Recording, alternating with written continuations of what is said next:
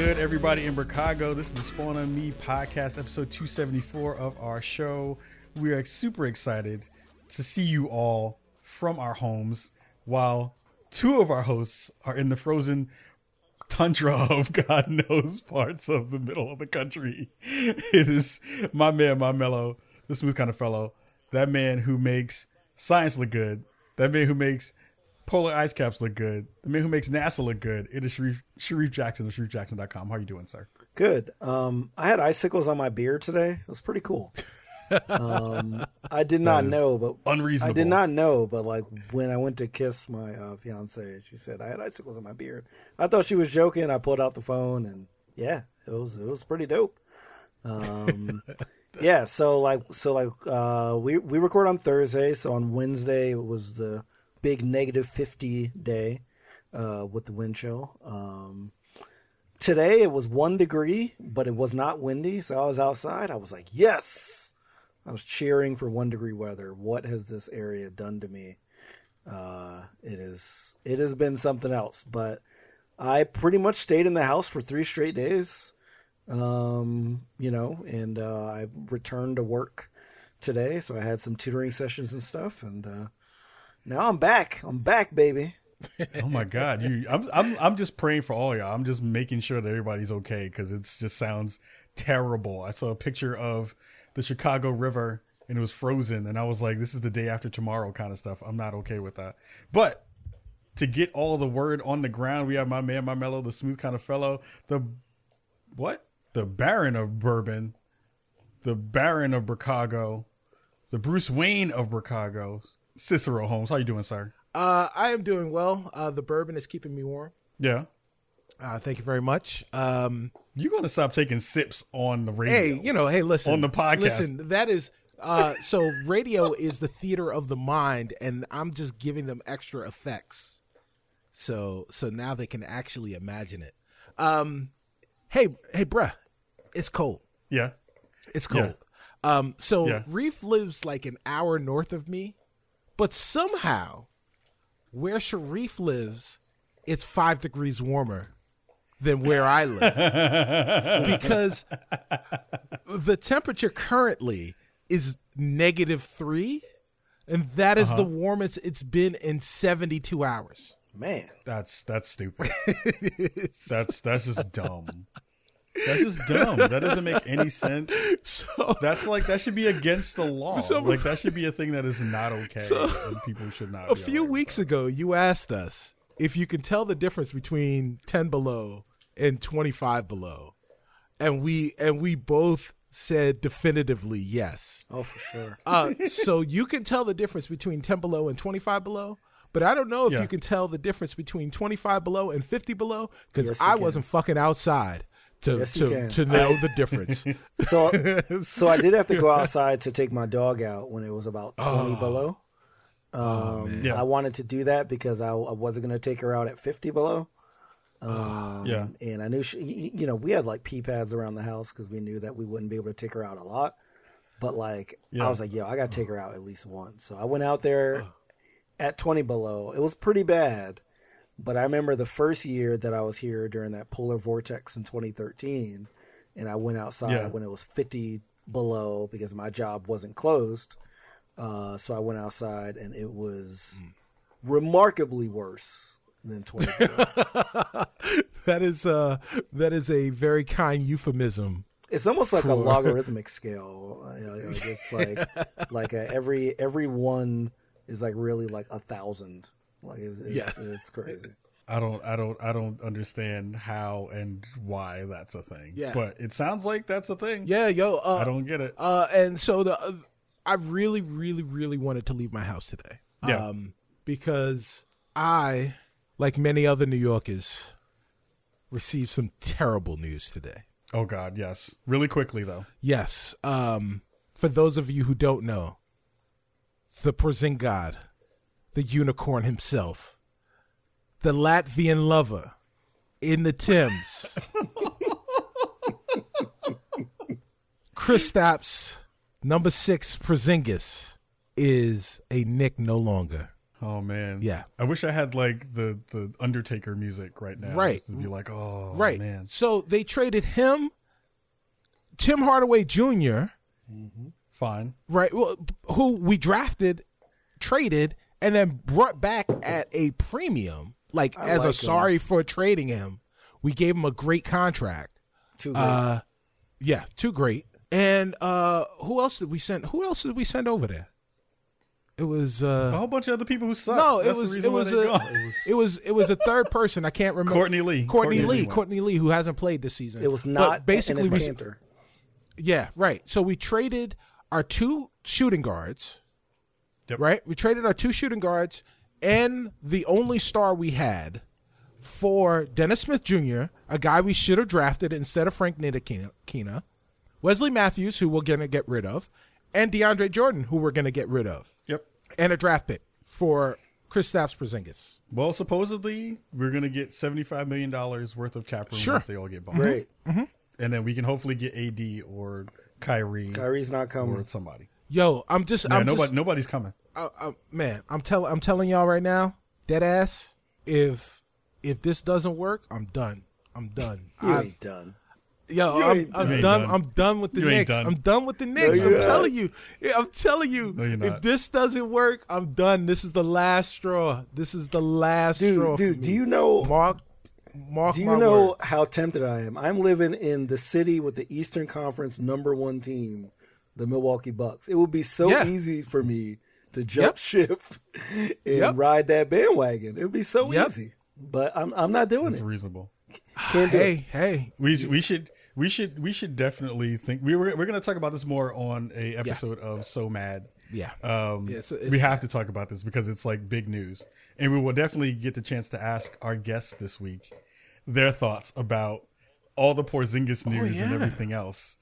Uh, see, I will give you the pleasure of sharing out who our guest is this week. Oh man, all right. Uh, so I've been a fan of this gentleman for a very, very long time. Um, uh, I r- knew of his work at OXM, but I really um got to figure out what, who he was after he took over the IGN Xbox podcast, which was formerly called Three Red Lights, and it was like if our podcast was uh, just a bunch of drunk people that were high all the time. It was the best podcast ever.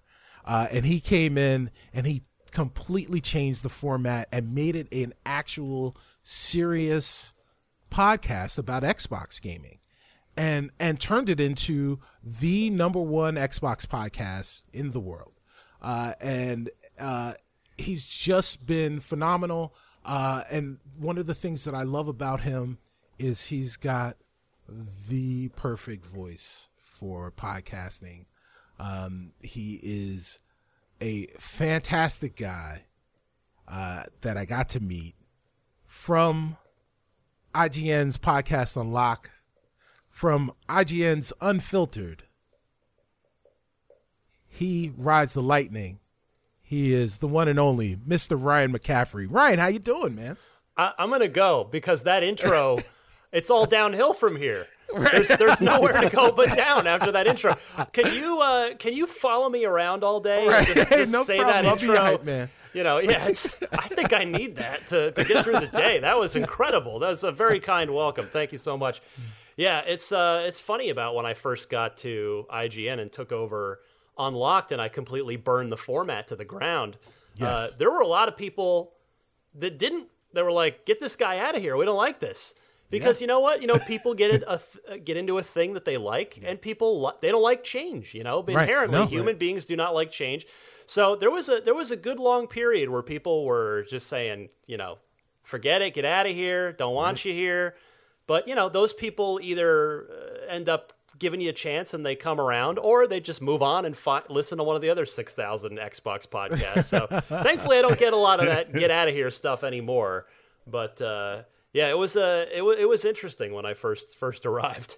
Yeah, what was that? Like six six years ago? It's uh, years it's ago? six and a half year, almost. Yeah, it's the better part of seven seven years. Not quite. It's not seven yet.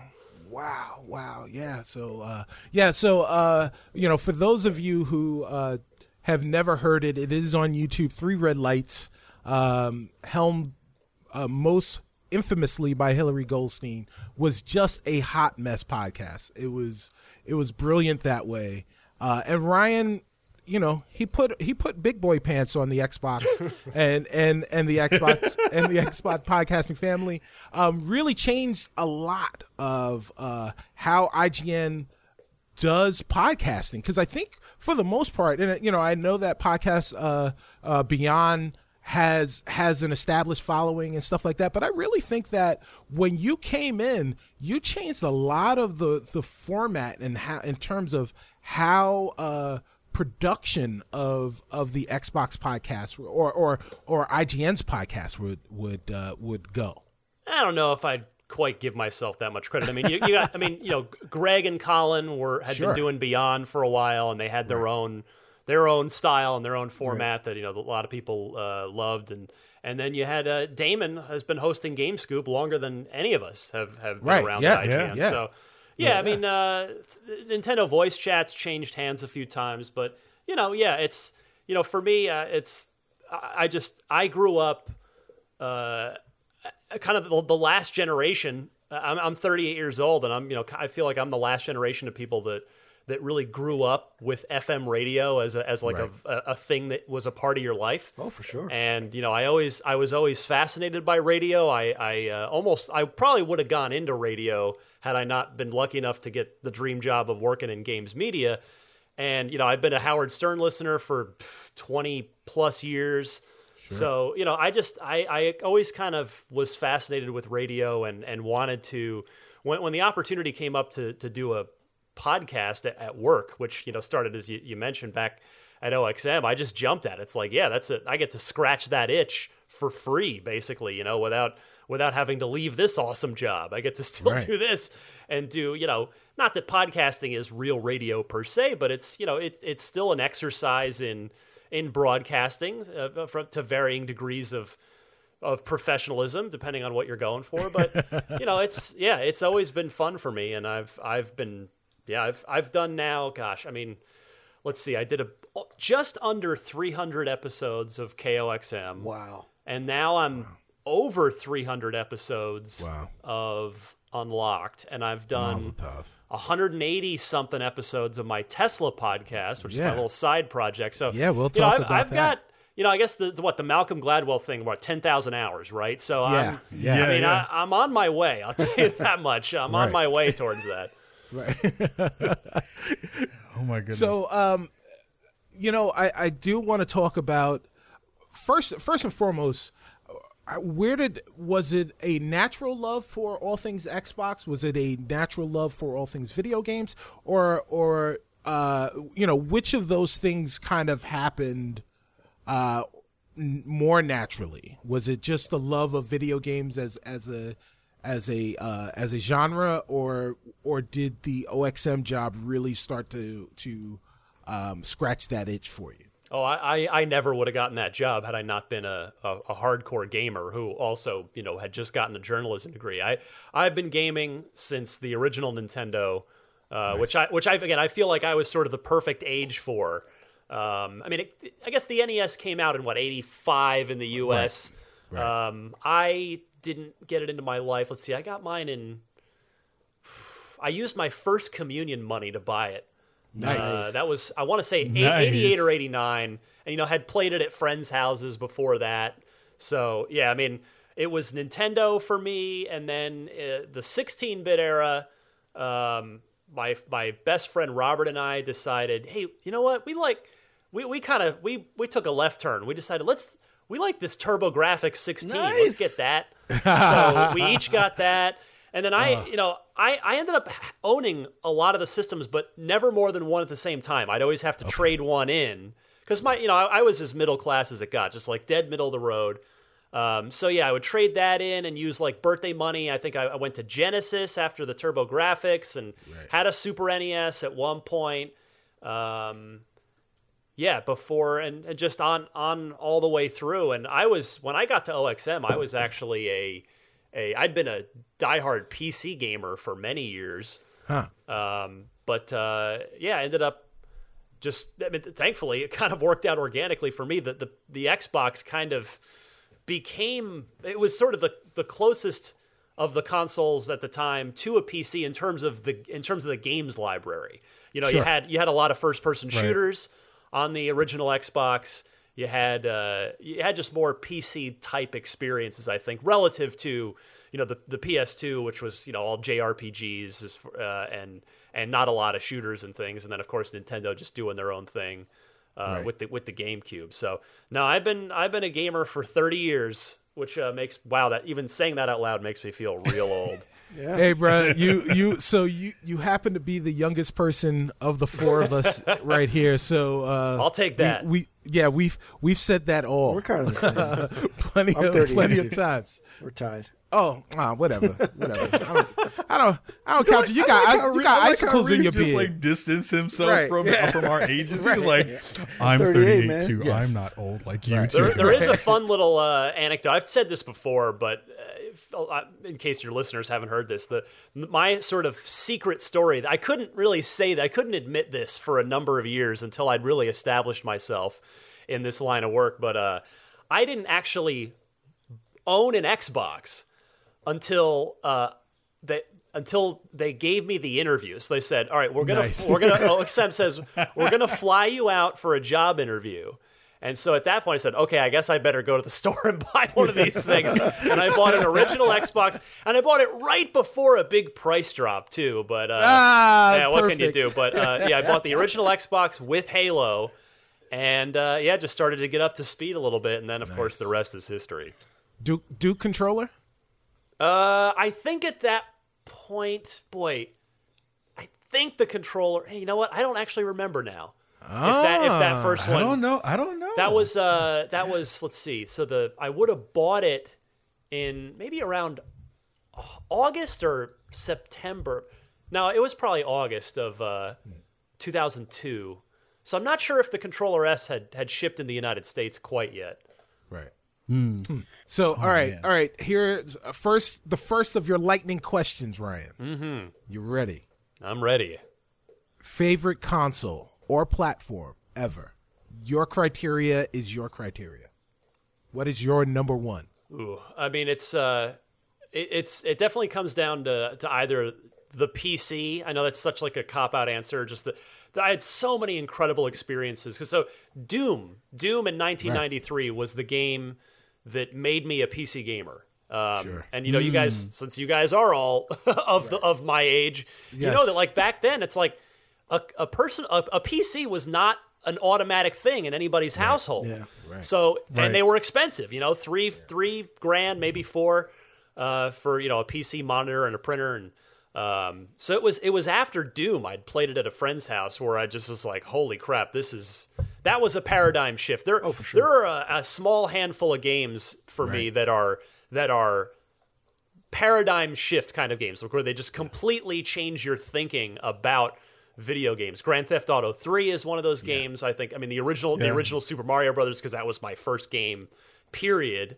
Right. Um, Halo 2 is probably in that mix because of the with yeah. the multiplayer. Multiplayer. It's uh, but yeah, Doom Doom was that was one of those games for me, and uh, I was able to convince my parents to get us a, a PC like a year later, after a year after Doom came out. Um, so it's you know, I guess if I would, a PC is kind of a cop out answer, but if I narrow it from like say ninety three to to 03, like that ten year period, right? Uh, I would say that, but but otherwise, uh, if I'm if we're talking console, it's the 360. 360 360 had such a fantastic it was an unreal lineup. I mean and we didn't even realize how good we had it at the time. It, but it was just like yeah. right from like the first year of that console like right. the launch lineup itself was it was big. It was like 18 games. Right. and it was it was very good but it, there was no killer app. There there was no halo. Um, but you had we had Perfect Dark Zero, which, by the way, I think that game gets uh, a bad rap. It's, it's a little bit of a bad it rap. Does. It's not a bad yeah, game at all. Does. It's actually yeah. a pretty fun game. It, it was a it yeah. was a really fun multiplayer. game. Yeah, but um, you know, you had Call of Duty 2, which yes. which was probably yes. the best of the launch. I mean, and of course, that was the game that that turned yes. Call of Duty into Call of Duty. Yeah, absolutely. Uh, right. And then uh, Condemned very underrated. yes. and then Oh my just gosh. Yes. unbelievable. What a Uh, so and, good. and then uh, uh, Project Goth- Gotham, Racing three. Yes. Yes. It was three that, that launched with the 360. So, yeah, like, well, you had China. You drove through Chinatown. yeah, you had. I mean, you had those three Yeah. games as day one launch titles, and then in the first, let's see here, it launched November 22nd. So then you had uh, what three, four months later, you had you had the Elder Scrolls 4 Oblivion, Right. and Mm-hmm. and uh, I guess Ghost Recon Advanced Warfighter hasn't hasn't aged quite as well as like Oblivion But has. Brawl was great. But at the time, yeah. I mean, yeah, the, both so of those good. were not only just technological. they're- You just your jaw dropped when you looked at both of those games, but they were they were both phenomenal games too. Oblivion's still my favorite Elder Scrolls game. I can, I can rock with that. I mean, it, it feels like. Go ahead. No, go ahead, no. Oh, just real quick though, f- finishing off the the rest. So that's that's only the first four months. Then within the first year, we got Dead Rising, Bioshock, and at the tail end of that first year, Gears of War. That is an Oh, unbelievable Yeah. year one for a console.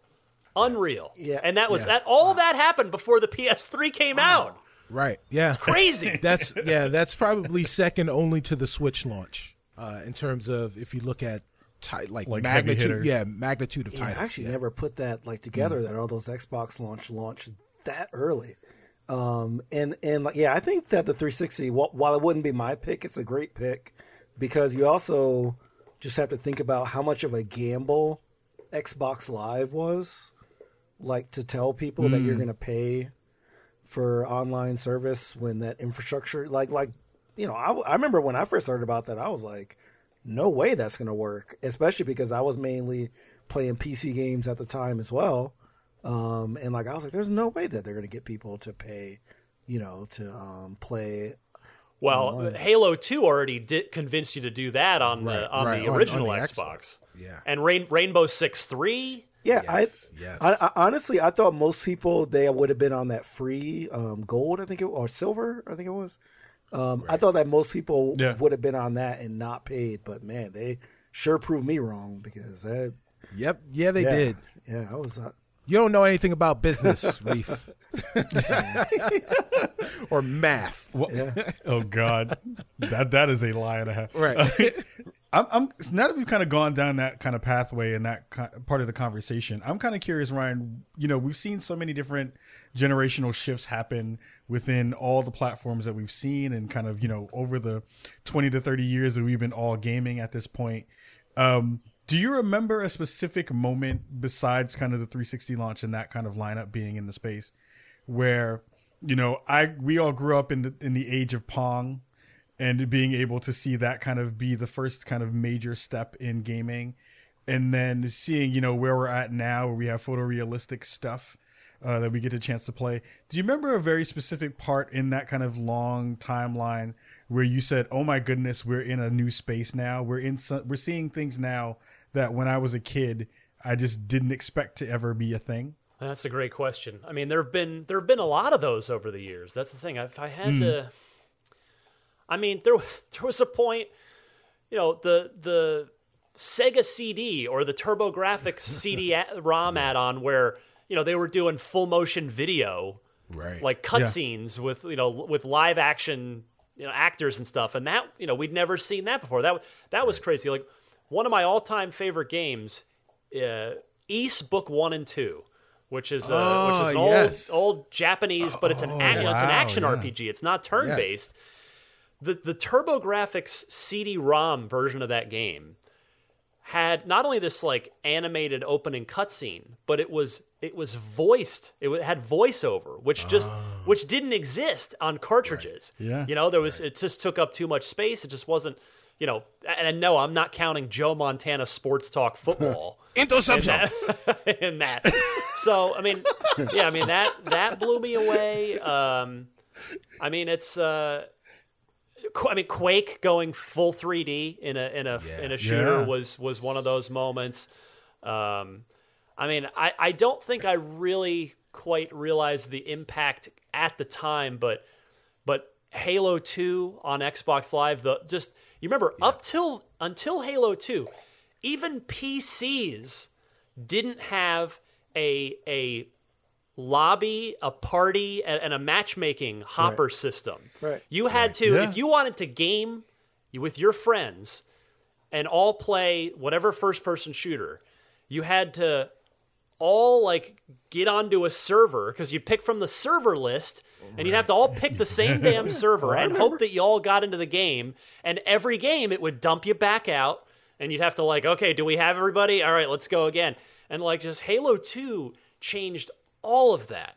Yeah, it's it's one of those things where you know going back and thinking about all that stuff. Like I'm rocking my TurboGrafx shirt right now. Actually, nice. Oh that is But impressive. like- i see that. Look at you that is awesome that. I'm on brand. I'm on brand. I think maybe. Um, but seeing seeing seeing how all that stuff has kind of played itself out and kind of made it made its way to you know where we're at now. I'm sure now that you have uh, you know a different perspective in comparison to some of your contemporaries who are at IGN now, and uh, and you're kind of able to. I'm not gonna say you're like on high, like hey young bucks, like this is how it was when it, when it was in my Back day. in my oh day. I, we i do do that so Do you do it? of course That's that's kind of great though, right? It's like you get the chance to kind of share that knowledge about the stuff that you were able to actually see before they were born. yeah when when we get we get uh, younger editors starting that that's and when we always ask like what's your favorite game of all time what what's your fa- what was your first console and they'll say like N64 and they'll be like oh my god N64 was your Right. first console Right. oh Yeah. my goodness Yeah, yeah. Wait, wait until somebody says uh, an Xbox or a 360. or 360 exactly yeah, it's coming. oh it's my coming god. So Ryan, It's what you've gonna got be- what you've got to do is uh, w- right before you get into one of those spiels, you got to look at them right in the eye and you got to say, "Listen here, young buck." back in my day I, I we mean, only had eight bits No, I'm, I'm, I'm, I mean, I had my first class that I teach, you know, um, at the uh, University of Wisconsin, a video game class, and you know, I'm teaching 19 year olds, you know, that were born in 2000. Uh, so when we ask So their about, first console yeah, was a 360. yeah, exactly. So, Wow. so like on the first day, like we're talking about early game experiences and that kind of stuff, and they all laugh at me because I'm talking about like the Atari 2600 and Right. all that stuff. And they're like, "What the hell is that?" Yeah, yeah, yeah. So yeah, it, it is. Yeah, yeah. If you're born in like uh, 2000, N64 is old. Is like a distant. Like like you're you're just like yeah, I heard about that, or like it was like in my attic. You know, when I was growing up. Yeah. So in that same way, Ryan, where you know you've seen this kind of transition over the past couple of, well, the past ten years at least, where we see the technology has grown. I'm curious to see and hear from you, like how has the media space grown and changed for you as a person who's been in the space for a while now, and and what's been the kind of big, not tentpole things that have happened, but what have been the kind of biggest transitions that you've seen uh, that has changed maybe the way that you work now, or kind of your viewpoint on the way that that media is kind of changing the way that we talk about games. Well, it sure as hell isn't growing. That's that's the which is really unfortunate. Uh, but yeah, I mean that's that's the reality. You know, I I came up in print. I spent ten years on a print magazine, Right. and you know, obviously those are pretty well all gone. Uh, Game Informer is really quite literally the last viable Yeah. print magazine standing. Um, Yeah. I know my my old company, Future Future uh, Publishing, still puts out.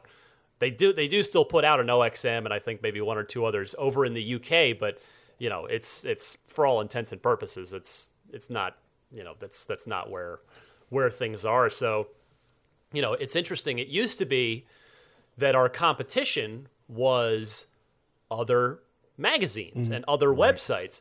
Now our Right. competition is by and large the publishers themselves, the very people that we're trying to work with to get content. You know, they a lot of them have hired their own editorial teams and they do their own kind of advertorial content. Uh, like Ubisoft has, they have they have a bunch of ex game media people working for Wow. them that that'll Yeah. that'll do you know they'll do write ups and videos on all the Ubisoft games, and they've got obviously all the access and and it's and it's not. I'm not saying it's it's not dishonest or anything. You know, it's uh, you, you you get you can get some information and, and interesting behind the scenes kind of stuff there, but you know the the the number of independent media voices has shrunk. You know, because it's you know the you got a lot of. Uh, I'm not a big fan of the term influencers, but I, I also, you know, don't want to. I feel like YouTubers can be kind of a discriminatory, not or not or sort of a derogatory term, and I don't mean it that right. way. But you know, what right, a lot right. of those, I know, you know, a lot of those uh, influencers on YouTube are they are paid to cover and and say stuff about games, and it's the irony is it's you know you get commenters that's that accuse us of being paid off for this review or for that review, but and and and the the YouTuber's the good guy. And I'm not saying they're all this way at, by at all, but like a lot of it's actually quite often the literal opposite of that, where right, the influencer right, yeah. is paid by the publisher to come out and and yeah. cover the game, and like money changes hands, and that right. that does yeah. not happen in in our world. And and again, I'm not saying that there's not a there there is a place for that. It's just uh you know the lines are have blurred so much over over the years and as someone I I do I hold a journalism degree. I do you know I try to take it seriously and it's it, that's a tough thing for me personally and professionally to to try and adapt to because I you know, again, and I'm not saying I'm better than anybody else, but I, I just like the way I'm wired, I have a code. Yeah. I have a yep. a, a, a hard written code that I abide by. And sure. it's like it's tough for me when I see, you know, when I see some of the the, the comments in the community of, uh, you know, people say, "Oh, such and such influencer on YouTube, they're just like my buddy on the couch, and I and I love them, and and I trust their opinion." it's like that's fine. There's nothing wrong with that, but it's like they don't they either don't know or or what's even scarier to me is sometimes they don't care right, that that right. that that person I, yeah. is paid off right uh, it's right. like yeah. you know i mean this is a thing that's that extends way outside of gaming i mean where all of society has become like we you just find your little echo chamber that that reinforces yes. the opinion you already have you know there i i i would i would love to see more in you know just open-minded critical thinking going on out there um, by and you know just in in general but yeah. you know it's so yeah it's just it's a it's always changing and it's it's been a you know we all thought like okay well print's dead we move on to online and that's that well no that's that's yeah. just that was just phase one of of the change and it's like you know yeah. it's it's it's always changing and it's always evolving and it's you know, it's up to us at, at IGN and, and other independent media outlets to to make good content and and hopefully people find a value in that. Well, uh, I have a quick follow up. Oh, yeah, go ahead, really quick. Let me let me just ask, let me ask ask this question. You gonna ask it? You gonna ask it? Oh my gosh, you really are from the Bronx. I've been questioning that for five years. But you really are face. from the Bronx. I will Go ahead, Mo. Action Park. I'll take do you to you? Action Park. You'll never be found again. Yo, yo do um, you, son? Go ahead, Mo. Facts. Um, the the question I wanted to ask was pertaining to that particular thing about the influencer side of things, and this is a little bit of a side of a, of a side uh, uh, angle. The conversation that I've heard about the new Epic store and what they're thinking about doing when it comes to folks who are in the kind of influencer space. Have you had any thoughts about that too? Because I think that that when you when you touched that was the first thing that popped into my brain about how they're kind of looking at incorporating influencers into that eco into that ecosystem that's going to definitely be touching upon sales on the games that are going to be in that store. Have I I have I maybe missed something? What's what's the what's the oh. influencer? Oh. What what's the thing that's going on with the? They've been talking. Well, they have that supporter creator uh, kind of thing that they're doing on the Fortnite side, where you can get a code, and then you know whoever is uh, attached to that code, they will get some kind of um, uh, kickback from uh, percentage of the sales of whatever their bits were. They're kind of um, sure uh, V bucks and stuff that were that were in the in the system. They're kind of expanding that out into the. Or they're they're thinking about. I shouldn't say they're doing it. They're thinking about expanding that type of system to um, bringing in folks from the influencer side, and instead of doing create uh, uh, creation, not creation, uh, curation um, through the kind of normal means of, of, algorithms throughout the system, they want the influencers to kind of help bubble that stuff up.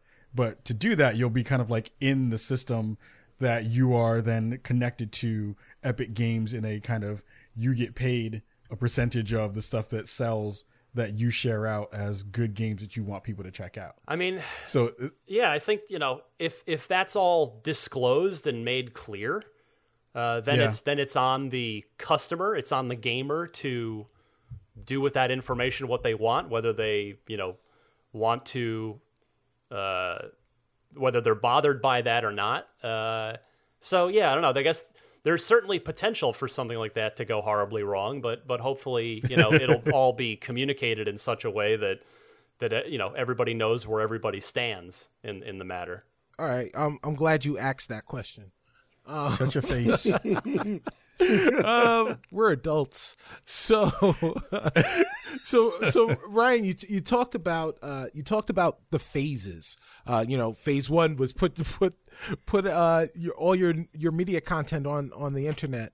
Um, but one of those phases, and I know that you you know you you you won't take credit for kind of the uh, cultural change around the podcast. But one thing that I hope you do take credit for is a a monumental shift in the way that um, IGN has reported on things or kind of combated um, or figured out a way to make it beneficial, advantageous for uh, publishers not to necessarily do uh, the those those advertisements from within uh, with IGN first. Uh, that was your brainchild. Um, how, how did how did that and you know and maybe you didn't fully direct it but but uh, at least rumor has it that that was that was uh, something that that you thought of.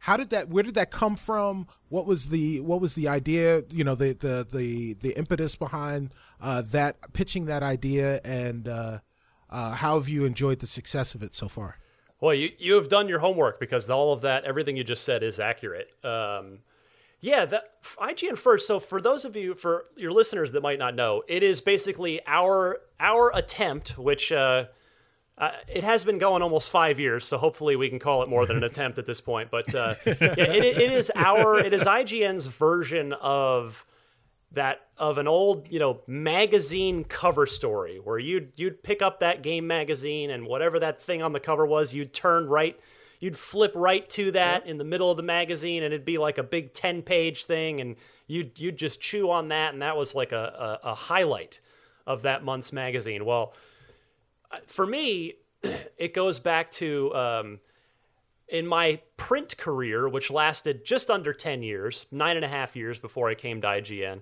I never quite made it up to the level of editor in chief. Didn't quite make it. And the editor in chief is the one that makes the decision every month of what's going to be on the cover. You know, they're the one doing the hmm. negotiating, calling the publishers saying, "Hey, we've got, you know, we've got the November issue. We want that exclusive on on Halo 2. Give it to it. Let's let's let's make this happen." And I love that kind of like editorial. I, I love that kind of deal making side of it. I love trying to make something happen and then deliver that to the audience. So I never got to do that in print. So when I got to IGN and I was uh, put in charge of of the previews beat, so everything that's everything that hasn't come out yet, that all that coverage routes through me in some way, some in somehow. So I said, okay, well I've got 10 years worth of contacts in the games industry. I've got 10 years worth of making magazines, helping to make magazines. Um, I've never been the one to actually book those cover stories. Why don't I try to figure out something, a format where this can work on a website where I can do that? And I can be the one that, that brings all this stuff into IGN and, and delivers it to our audience. And uh, to their credit, the, the bosses all bought into the vision, and it took me probably six months to set up because it's figuring out what it is, and then the hard part is is trying to get the first person, the first game company, the first publisher to buy to to buy in. And I and I want to be very clear, not literally buy in. This is an this is an editorial thing. There, no no money changes hands. It never has. Just want to make that explicitly clear. But you know, but getting that first publisher on board, and uh, and ideally, I'd get at least the first couple on board because I didn't want to start the thing, do a month, and then not have another one. I'm like, okay, well, that was a fun one month experiment. I wanted it, I wanted to start it and then have it keep going, and then hopefully eventually, you know, build on itself and and become sustainable. And uh, I, you know, it should come as no surprise that uh, my some of my best contacts and relationships are were and are with Microsoft. Right. And uh, yeah, I, I, was talking, you know, pitched it. I, I, mean, I went around and pitched the whole thing to everybody and explained, here's this new thing we're going to do. We'd love to have you on board. And to their credit, uh, Microsoft trusted me and us to uh, reveal Forza Horizon 2. Yes. That was our first one. And uh, again, it's it's it's not what you know, it's who you know. I had mm-hmm ready to go right after that, the next month, was Destiny. Because uh, that was, you know, I, I had a That's lot right. of Bungie relationships, Bungie mm-hmm. contacts. Uh, so those were the first two, and and we were able to those both. You know, we learned a lot. You know, for for being at the beginning, of the, they came out. I'm really proud of how those came out. We did a lot of great coverage, and I think uh, hopefully our audience. I mean, the, the the, numbers say that the audience liked it. We got all, a lot. We got millions of clicks on each of those, and right. and yeah, if just somehow, some way, uh, been able to just keep it going. So it's you know it's I think we, I think we've only actually missed maybe two months in those five years wow. through. Wow. Um, wow. One of them was a game had to bail out at the very last moment. Just you know, game development things change, things happen, sure. and it was too late to find something else. And so you know, it's uh, it's the the, the track record. I, I like to say with a with a with some humility, but some pride as well. That the track record's been pretty good, and and yeah. we're still doing it. We just uh, we're just wrapping up with we just wrapped up Anthem. Uh, yeah. which is which we has yeah. been huge. People loving the, the Anthem content, very curious about that game. Yep. We've got uh, well, hell, I might as well just tell you now if anybody's listening. So tomorrow we're kicking off. Uh, we got the Division Two for our, nice. our February right. game. Nice, nice, nice. So yeah, you you guys are uh, you guys are knocking them out of the park, man. We're uh, trying. Yeah, you know, I mean that's that's that's great. It's it's uh, you know, I hope I hope people pay attention to your little site. Uh, you know, maybe one day it'll be up there with plucky the young boys. upstart. Uh, yeah, IGN.com. Yeah, yes, exactly. IG, IGN.com. um, you know, so one of one of our uh, we've been fortunate. We've been doing this for five years. Last week we celebrated our fifth anniversary. Good for you. Congrats. Uh, hold, hold, hold. Thank you very much. Yes, thank you, man. Um, and and we've been fortunate over the course of the five years to to to meet and uh, meet great people in the industry, people that we've looked up to, uh, people that we've admired. Uh, one of the people that we really really admire is Danny O'Dwyer. Um, who boldly, I'm sure you know, mm-hmm. three years ago, two and a half years ago, uh, left GameSpot uh, and and went off on his own and created NoClip. And and the thing that I love about NoClip, not only because it's Danny and he is just a beautiful, beautiful man, um, but also because he he like nerds out about video games in the way that I actually love, and uh, I see a lot of similarities between IGN First and and NoClip because if, if IGN first introduces the game, NoClip does the coda. They do the post mortem on on a lot of games. The other thing that they do great is get really great one on one interviews um, with with uh, developers and, and people that are intimately uh, knowledgeable knowledgeable about the games. IGN uh, IGN Unfiltered is exactly the same thing. Uh, in fact, as I was talking about it behind the scenes with with the crew here, that's exactly how I. That was my elevator pitch. Was that IGN Unfiltered is like NoClip, uh, just with just in a studio. Um, IGN Unfiltered was another one of your brain children. Uh, where did that come from? Um and you know like where do you where are you hiding the bodies where they have like all of these ideas that you're just stealing from these people and then presenting them to IGN uh yeah unfiltered is my pet project for sure. It's um you know it's funny. When i first started in this 16 plus years ago i was even though i'd gone to journalism school and gotten my degree i was terrified to interview people. I didn't like it. I wasn't huh. good at it uh, but over time, just uh, at OXM, over the course of my my video game career, you know, you, I got more practiced at it, and I started to really enjoy it. And again, you know, I I mentioned uh, earlier in the show, I, I've been a Howard Stern listener for twenty yeah. something years, and I believe Howard Stern is the you you can say about him what you will, you can like right. him or not, but I think he's the single best interviewer uh, that that that pop culture has right now. Hey, he's he's he's from Roosevelt, Long Island, baby. That's right. So you know, I mean, only the best people come from Roosevelt, Long Island. Shout out to the Velt, baby. Exit twenty one. so Sorry, go ahead. So yeah, I, I that and that was the the the interviews on Stern were always my favorite part of the show because he would right. get stuff out of celebrities that nobody else yeah. would get, and he would yes. have real conversations with people. He had a and still does. He has a curiosity about people. He's not just you know, it's not a talk show where you're sitting there for 5 minutes making small talk to plug your movie. Like there are real interesting mm. conversations that that Howard would get out of people, and I always. Right. I started to really. I mean, I think I just by osmosis soaked that in from listening to him on the radio for so many years, and uh, and I just you know, I I think that with video games, they're just nobody's doing that. Nobody is. Trying to get to know the people behind the games. Right. Like mm-hmm. it's it's you know, hey, the games themselves are great, but you know, the whole the whole PR and marketing machine is built around all right, this let's let's highlight this cool feature and let's look at the graphics on level 3 and let's talk to the composer and this and that and that's all well and good, but for me the the most interesting I I often find the people and and the stories behind the games themselves to be as interesting or in some cases more interesting than right. the games themselves. I mean, I, I, got. I don't. I'm not trying to toot my own horn here, but just to give you a, a really, toot it, damn it, just toot to, it. just to give you an example, like uh, one of my first unfiltered guests was was Marty O'Donnell, the, the longtime composer oh, yeah. at Bungie on Halo mm-hmm. and then Destiny before they had their, you know, unbelievably ugly divorce with a lawsuit. Yep.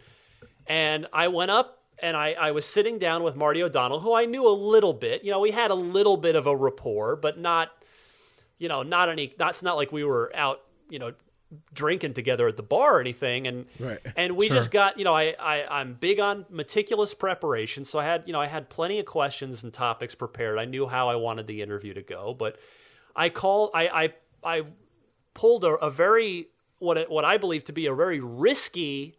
Uh, just audible during the middle of the interview where he was talking about uh, you know I, I specifically i'd had my question ahead of time i asked him about that lawsuit and that divorce with bungie yes. and just mm. what whatever he said i forget what what exact, exactly he said but i just felt like you know what there's a i've got a moment to try and connect with him here and i told him about how uh, i was married young and she left and we got divorced and, and I went right. into therapy after that for a bit. Mm-hmm. And I asked him, have, you know, I told him that, that little anecdote and said, well, you know, when something that traumatic and happens in your life, you know, remember he'd been with Bungie for 20 plus years and was one of like the founding people. And, and, right. and I just asked, I, I took a risk. Like he could have, he could have gotten mad at me right. by me asking him, Hey, have you, uh, so I asked, have yeah. you, have you did you go into therapy at all to, to you know after that that situation you know he could have he could have you know he could have lost all trust in me he could have gotten mad and walked out he could have right. there were any number of ways that could have gone bad but he, he managed you know i connected with him enough that he admitted uh, like with cameras on him and not that this is a thing that's you know anybody should be ashamed of it's quite the opposite but you know it was right. it was very big of him he, he said you know yes yeah i went I, I saw a therapist to after that the Bungie situation, and and that's that's one of the proudest moments uh, I have in my career. Just because again, it's like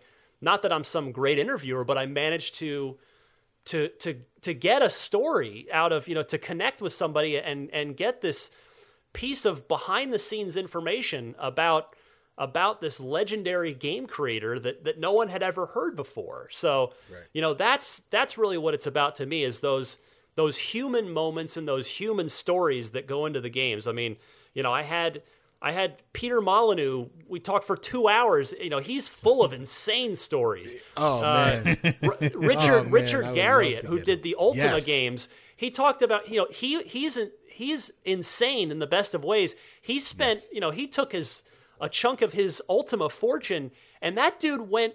He bought a ticket to the space station in through right. with the Russians, and he he spent a week in space, and he told me about about pooping in space and just what it's like to be in space. It's like it has nothing to do with video games, but it's like these right. people are you know they lead fascinating lives uh, that that you know whether it's about games or not, and and I just feel like you know nobody is telling those stories, and it's like I I want to tell those stories. Yeah. Right.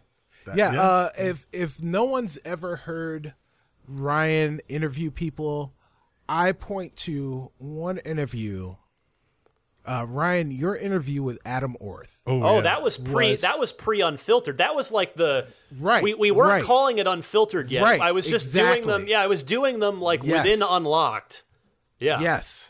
Yes. That that interview right there was like, oh man, this guy is great because famously, Adam Orth. I forgot what it was that he said deal with it. But he based, yeah, deal yeah, with it, yeah, yeah, and uh, yeah. I mean, that was it, and uh, and that you know, I mean, that almost ruined his life.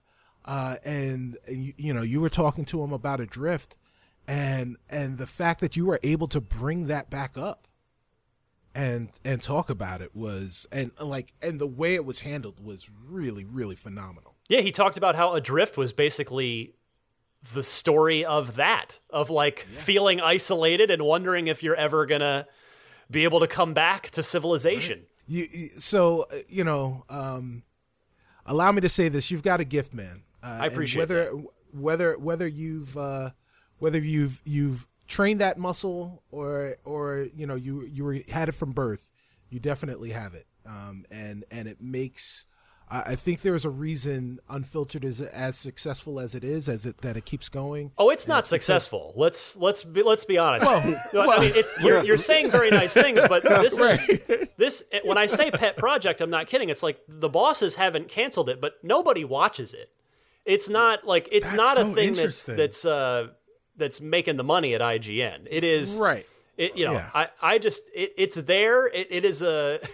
I wish more people would check it out because it's you know people claim to want real journalism in uh, right. in games media, and this is this is certainly the the one way I do re- quote unquote real journalism in games media. Right. But no, please don't call it a success. I well, and I'm not looking well, for pity, and I'm not looking for. I'm just, right. but it's like it is. it is not.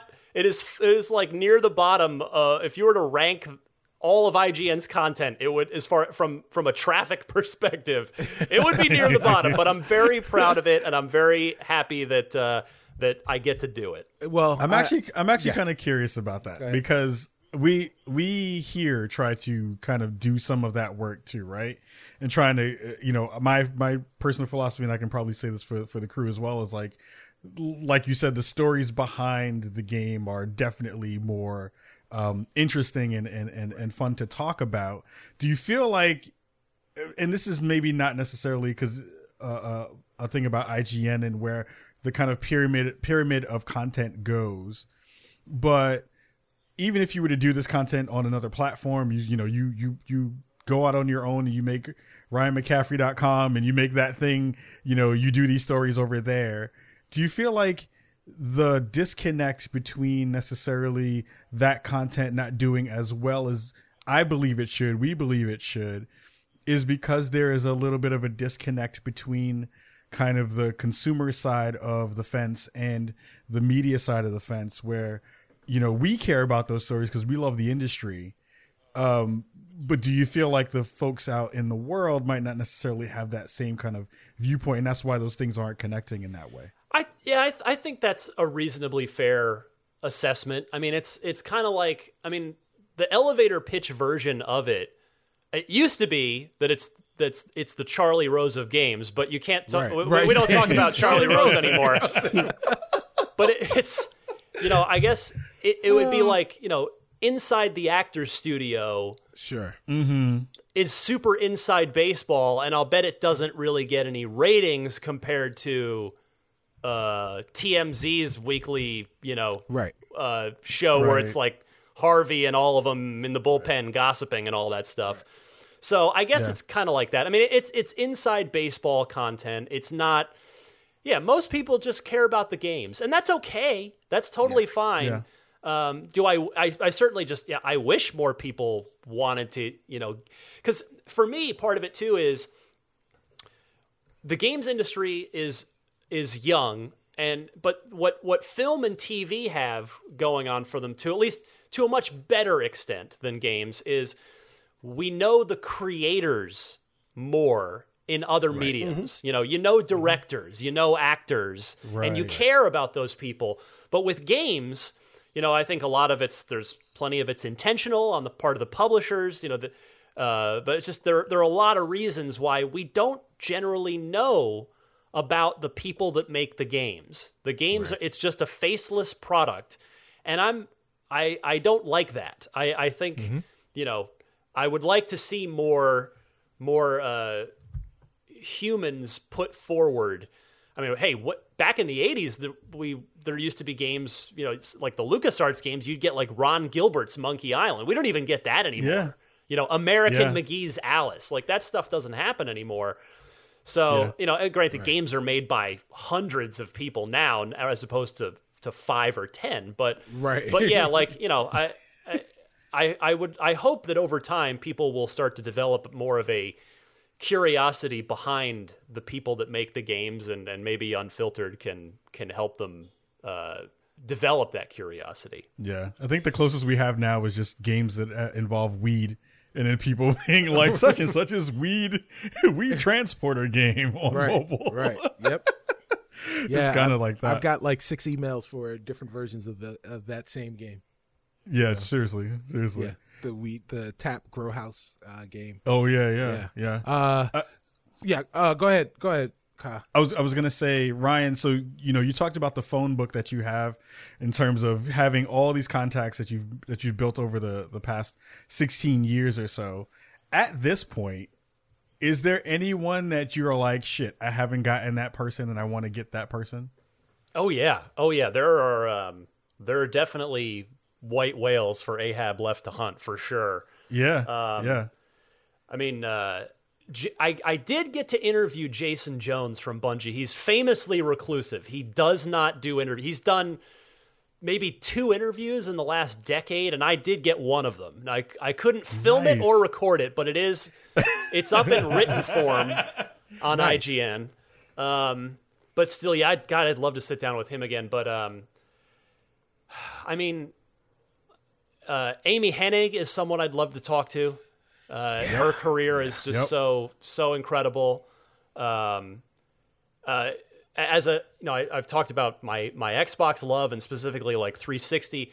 J Allard is a dude that fucking yes. disappeared. He's gone. Yes, he's like biking in the Oregon mountains somewhere. And yeah, I would love to interview him about the 360 era. Um, so J Allard's on the list.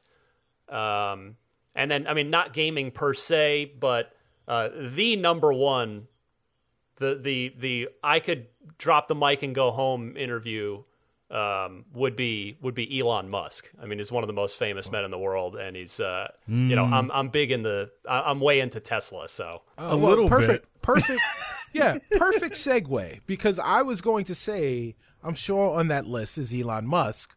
Um, because uh, you do like to ride the lightning.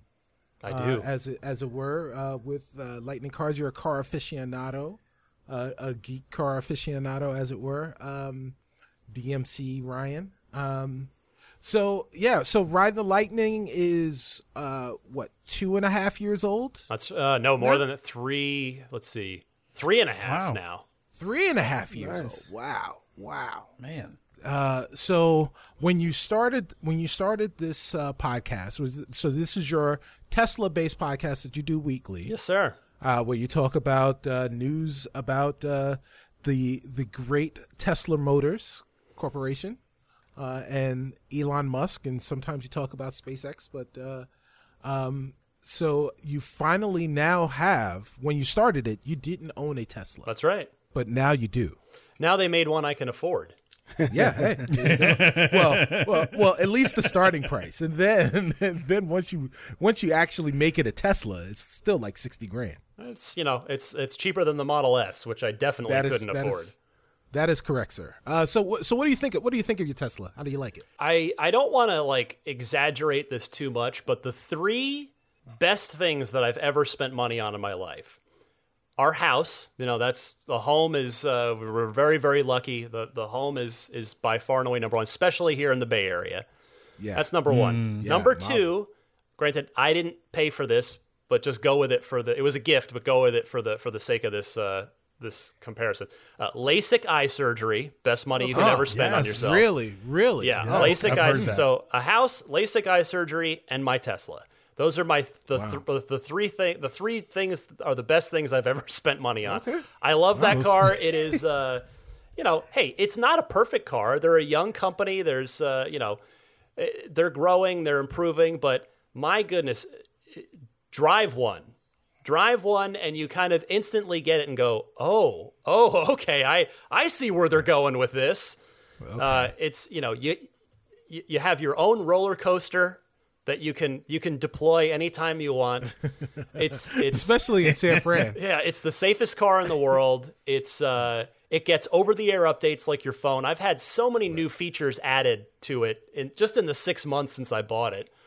Um and the autopilot stuff's great, you know, it's uh, it's great on the highway, great in stop and go. It's and I and I, you know, I have uh I've I spend it costs me effectively i mean you're, you're pretty much just topping up. You plug in every night and just top it up like your phone. But if you were to run it all the way down it's a 300 mile range car and it costs here at least by california prices probably it's much cheaper elsewhere in the country but effectively it cost me nine dollars to charge 300 miles of range compared to you know compared to my last car which was 12 it was you know it was 12 years old not a new car and it was it was you know a sporty-ish car 20-ish miles per gallon. So i know you know hey hmm. there people could be driving much more efficient things. But but yeah i mean i was spending i was spending with gas prices 50 60 bucks to go 300 miles. Now i spend about 9 Wow. so it's you know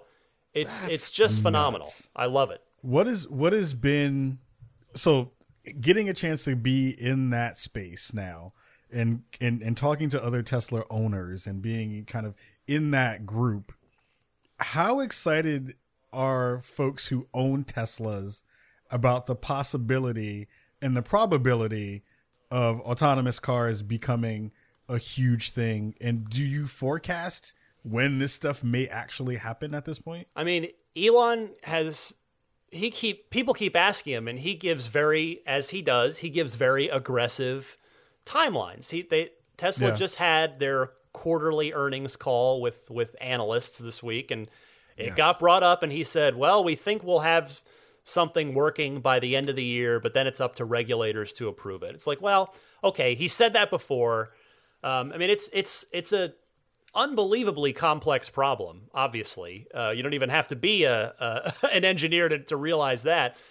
But even even what they have now is incredible. I drove it to Arizona uh, over the holidays to uh, to go see my parents who who live in Arizona, and I drove it so that well for two reasons. One because uh, it, I I have free unlimited supercharging, so I don't pay anything. Right. And number two, uh, number two, I could bring my boxer, my puppy. I could bring Daisy with me, and then have her, you know, have her down in Arizona with me, and not have to get a dog sitter or the whole thing. Yeah, that's awesome. So you know, we drove drove down, and uh, you the system, even the system they have now, you, you turn it on, and it's. I mean, yes, you still have to pay attention, but you don't have you like.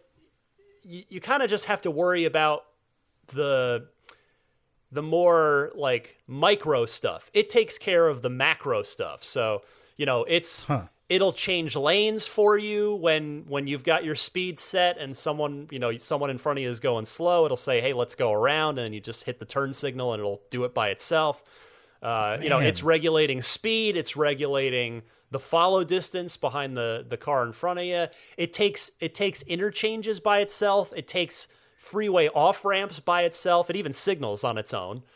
So it's like it's wow. getting there. It's you know it's really cool. It's a you know it was a very physically physically easy trip despite it being a very long drive from from San Francisco to Phoenix because the car was doing a lot of like just the top level stuff that that normally you'd have to be doing yourself on a on an all day drive like that. So, you know, it's not perfect. You know, there's there are absolutely limitations to it, and it's it's very important to get to know what those limitations are.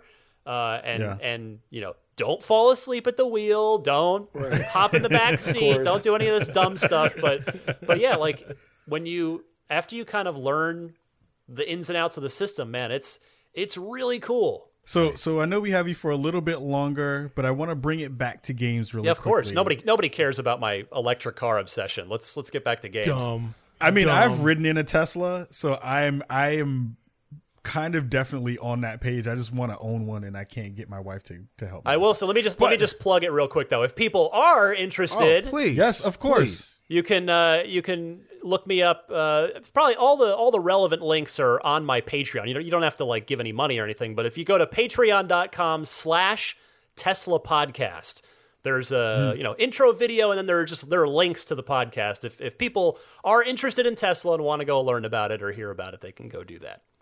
Nice, badass. Well, to talk about future things, uh, we talked about the future of driving, but I want to bring it to the future of Xbox. Yes and I'm and I'm curious about your thoughts. We've heard a lot of rumors about what's coming down the line. You know, cloud gaming stuff being in this in the space. You know, they're they've talked about already how they're going to have the most pimped out uh, console that you'll be able to buy in the market. What are some of the things that you're super curious about to see Microsoft kind of, you know, uh, take the take the forward leap with, and what are some of the things you hope to see with the next box that drops?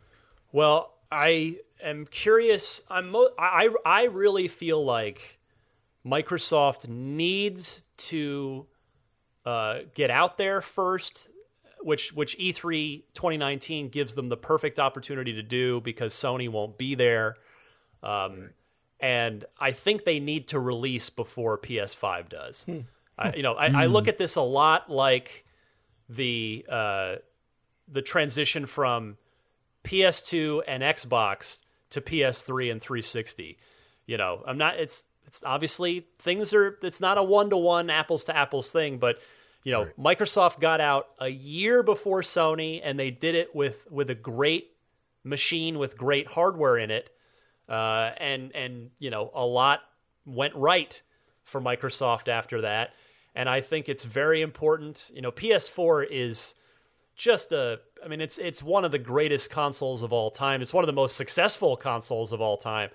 And so, you know, Sony inherently, you know, the story, we all know the story. Sony really made all the right moves, particularly mm. at the beginning of the generation, and Microsoft made all the wrong moves at the beginning of the generation. I mean, hey, it's, but you've seen over the last two, three years here, with backwards compatibility and original Xbox backwards compatibility and the Xbox One S and then the Xbox One X and xCloud and Game Pass and all right. this stuff and all and buying all the studios and starting uh, the initiative and you know it, they are it is clear that Microsoft has a a very strong vision and a clear vision that they mm. in hindsight so obviously lacked coming into the Xbox yeah. One. Um, right. I, you know, I, I think they're in they're in a great position. They are the underdog. I mean, it is all these studios still have to produce great games, which Sony's first party studios by and large have done all generation long. So, right. you know, that is the most important thing at the end of the day. But, you know, Microsoft has the services um, I'm I'm very confident that the Scarlett family. I think it's the Anaconda's the the the bad boy, right? And then the um, yeah. I forget the the code name for the the cheaper version, but yeah, I mean I, I'm very confident that Anaconda is going to be uh, a very potent console. Hopefully, hopefully for Microsoft's sake, more so than the PS5. Uh, but that you know who knows on that. But yeah, I, I do think Microsoft's got to get out there first and and have and get out first with a clear vision and say, here's everything we've got. But I, I, am confident on the vision side. We'll just see if they if if they can get out there first, and we'll see. You know, hopefully they're not going to be a hundred dollars more again, like they were with Xbox One to, to PS4. Right. But you know, I uh, people don't believe me, but I I am very convinced. Uh, through no insider information, i would like to add, but I am very convinced that that Halo Infinite will be the spectacle major launch title for Anaconda. And I know that 343's got on record. They've said, hey, this game is coming out for the Xbox One family. I believe them, of course. I think, you know, because right.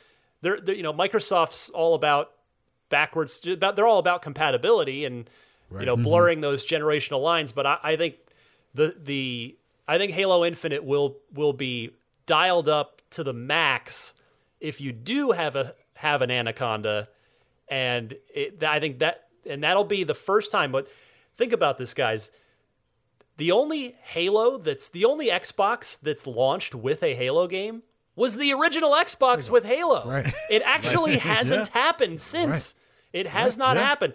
The 360 didn't launch with Halo. Halo 3 came two years later, and uh, of yep. course, Halo 5 came two years after. Uh, uh, even Master Chief Collection came a year after. So, you know, yeah, I think launching with a with a with a bad boy, a badass machine, uh, with with a with 12 first party studios cooking stuff up and and kicking all that off with Halo Infinite being a what appears to be a not a reboot of the story, but kind of they're they're really clearly rethinking Halo, uh, which which hey after Halo 5's campaign is is uh, not the be- not the worst idea in the world to just rethink the whole thing. So I, am just so excited to see where they're going. Yeah, totally. well, yeah. Uh, so it it'll be great to see the Halo Halo Infinite on the Xbox Infinite, which is Jesus. which is the name which is the name that I I coined for the Xbox One X. I thought it should have been called Infinite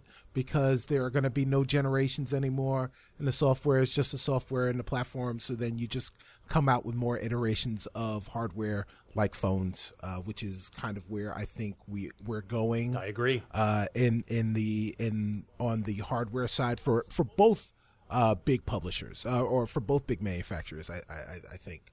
I, um, I agree forward. with you absolutely. Yeah. Um, so Xbox Xbox Infinite uh, is the name. So if somebody uses it, I, I know Ryan that you told Phil, and Phil used it, and I'm suing you both.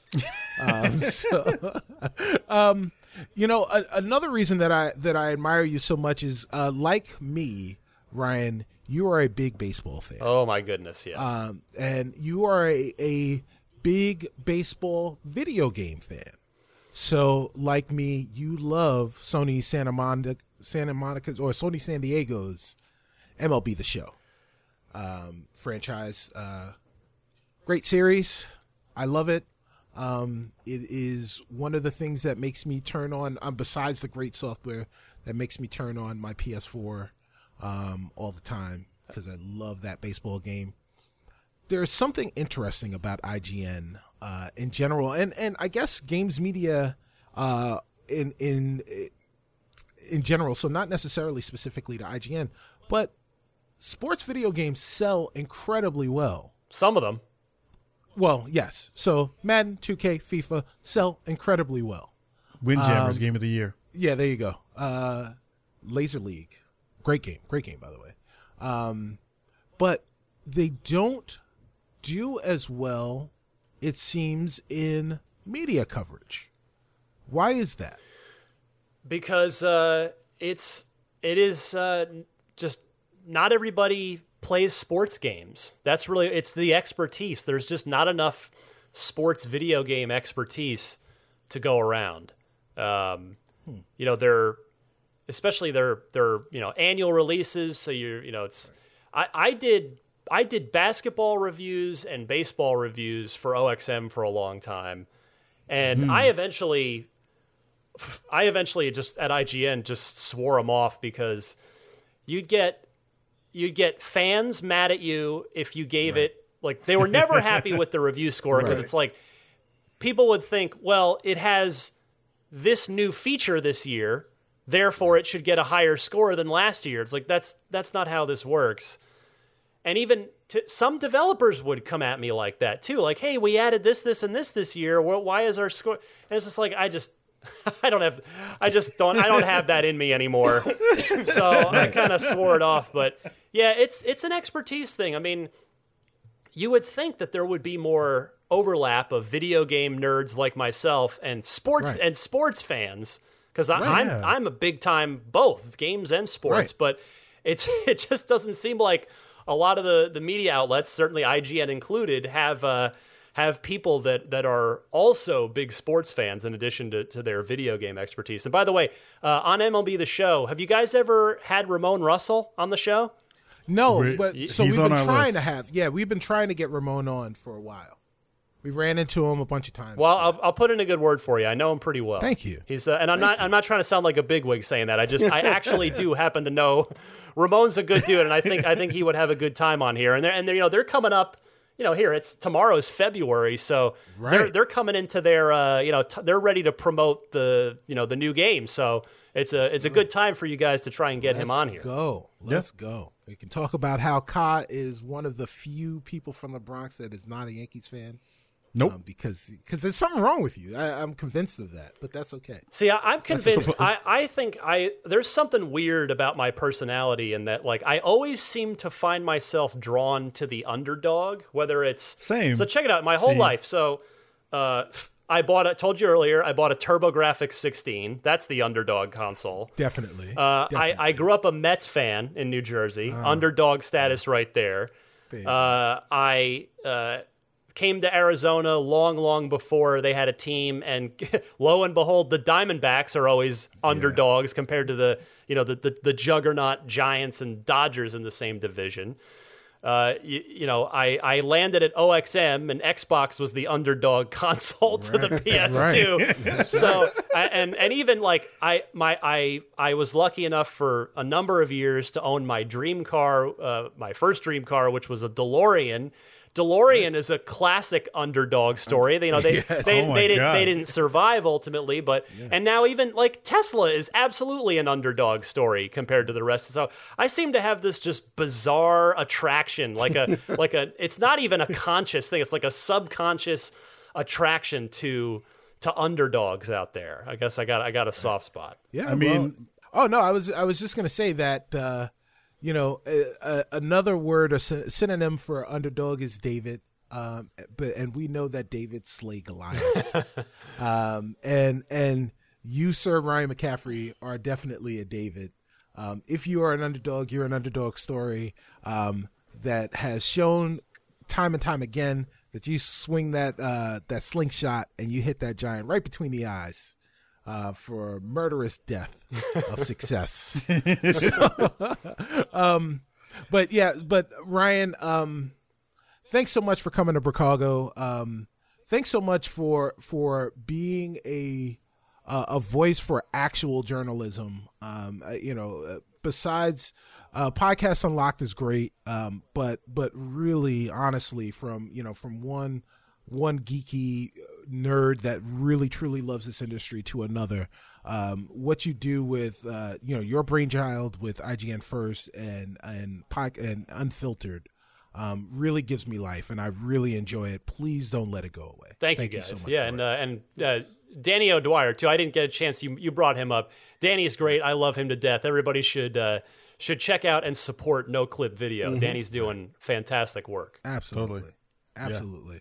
Um, so yeah, man. Hey, Ryan, thanks so much for uh, for hanging out in Chicago. Thanks for coming to spawn on me and and taking the time out. Uh, you're really gracious and uh, please, uh, we we did a little bit of promotion, but now is your time to be as uh, as grandiose as you'd like about uh, promoting all of the stuff that you're doing. All right. Well, let me crack my knuckles here. Okay. There you go. Uh, number one, by the way, uh, you promised at the top before you introduced me that I would get to chime in on the Knicks. Oh, please do. Uh, uh, Please do. KD is never coming to town now. Why? Why the hell Yeah. would Kevin Durant come to New York after Yes. he's seen the shit show that is the New- the Knicks lack complete lack of any f- proper basketball strategy and team building. He he is not. He can you can scratch the Knicks off of Kevin Durant's list. Uh, and and I I have nothing against the Knicks, man. I'm, hey, I'm a Suns fan. Okay, so I've you know I had a lot of great years. We we never we got to the, near the near the top of the mountain. We never got we never could knock off Michael Jordan. Nobody Yeah. could knock off Michael Jordan, but Yeah, you made the you know, uh, but but I'll tell you, yeah, we made the hell of a finals too.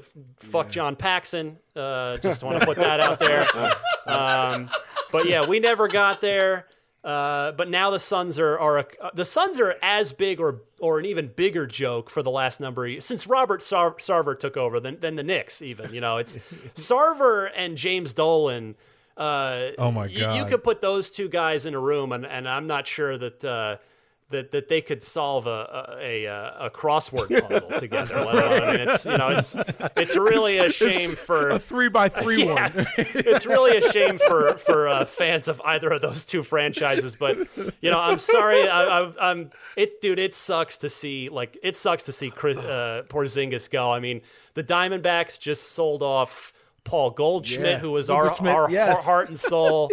Uh, because we're just, you know, we have no money to, to sign him to a big extension, so they just went ahead and, and traded him. And the, the Diamondbacks are going to go. You know, we had a little bit of a of a nice ride there for a couple of years. We're we're about to go back down into the toilet. So, you know, but uh, I I feel I really genuinely feel bad for Knicks fans today because it's uh, it's a tough day uh, for for a Knicks fan. But um, anyway, yeah, if you wanna if you wanna yell at me about any of my opinions, you can find me on Twitter at DMC, and yes, that stands for DeLorean Motor Company, not. Uh, the Devil May Cry series, although I have I have no problem with the Devil May Cry series, but DMC underscore Ryan, you can find me on Twitter. And again, my uh, you know, check out at IGN. That's what keeps the roof over my head here, pays the mortgage. So I'm doing podcast unlocked every week. That's our Xbox show, and then uh, every month is IGN Unfiltered, which you guys were so kind uh, with regards to there. My monthly interview show with game developers.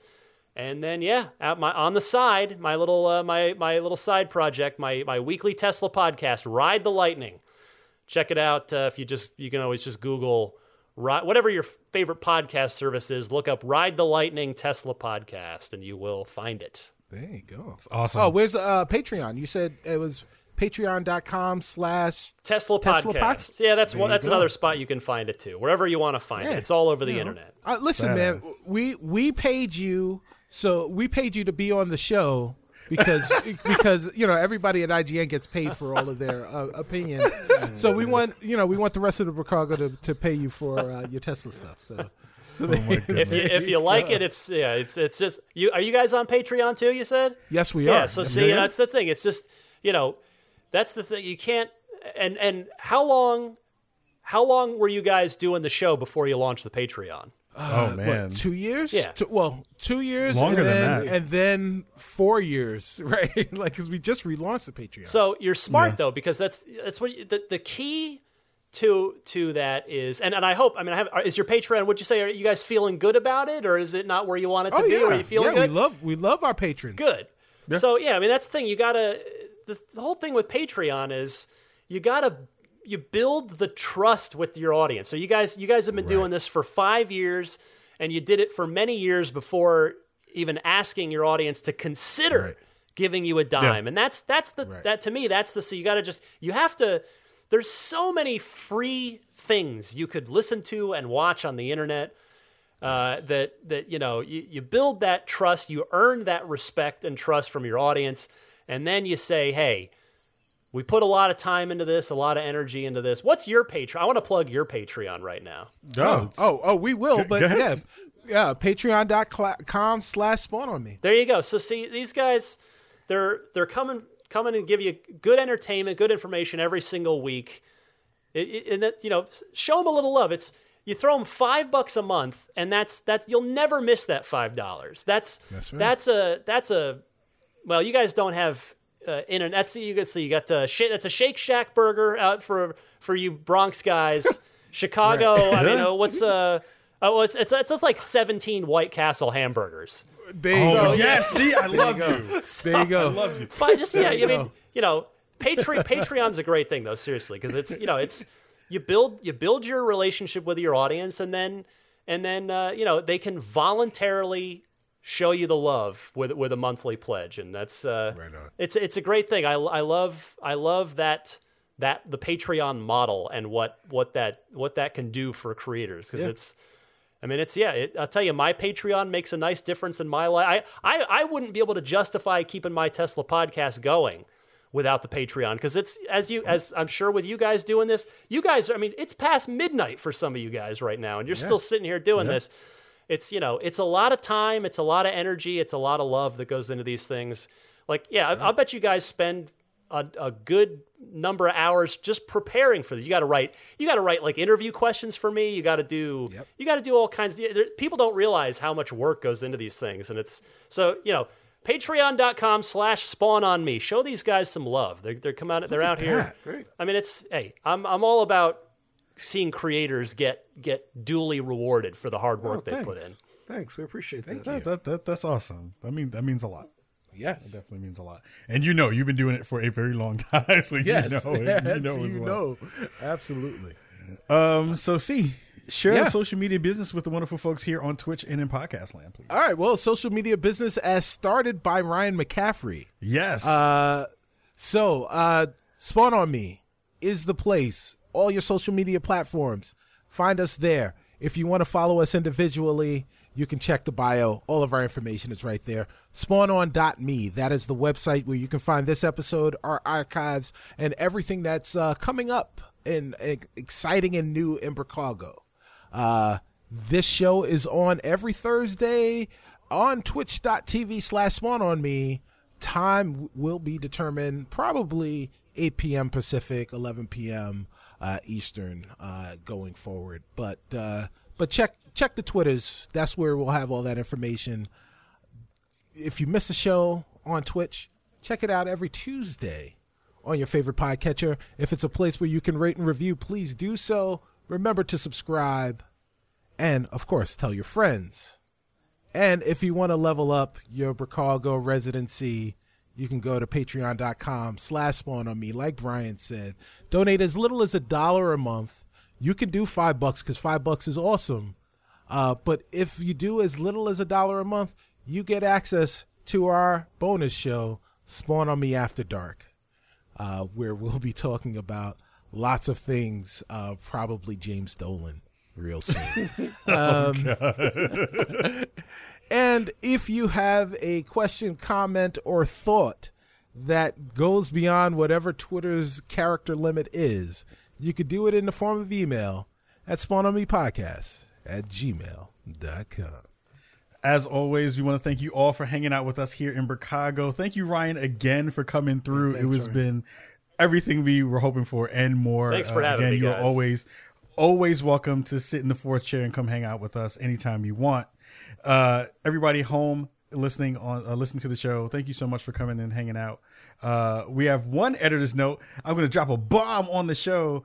Oh, I where? have a new project that's coming out on Monday at noon. This will already be out, but everybody on Twitch, I have a new project that's coming out called "This Is Dope," a new YouTube show that I'm going to be doing. That's going to be all about having fun and talking about cool stuff. Uh, so make sure you check that out and you'll have all the stuff on Twitter on Monday at noon if you're already watching the Twitch show. So check that stuff out. We'll be sharing all that stuff out in the futures and all that good stuff. So until then, thank you so much for coming and hanging out this week and coming out every week.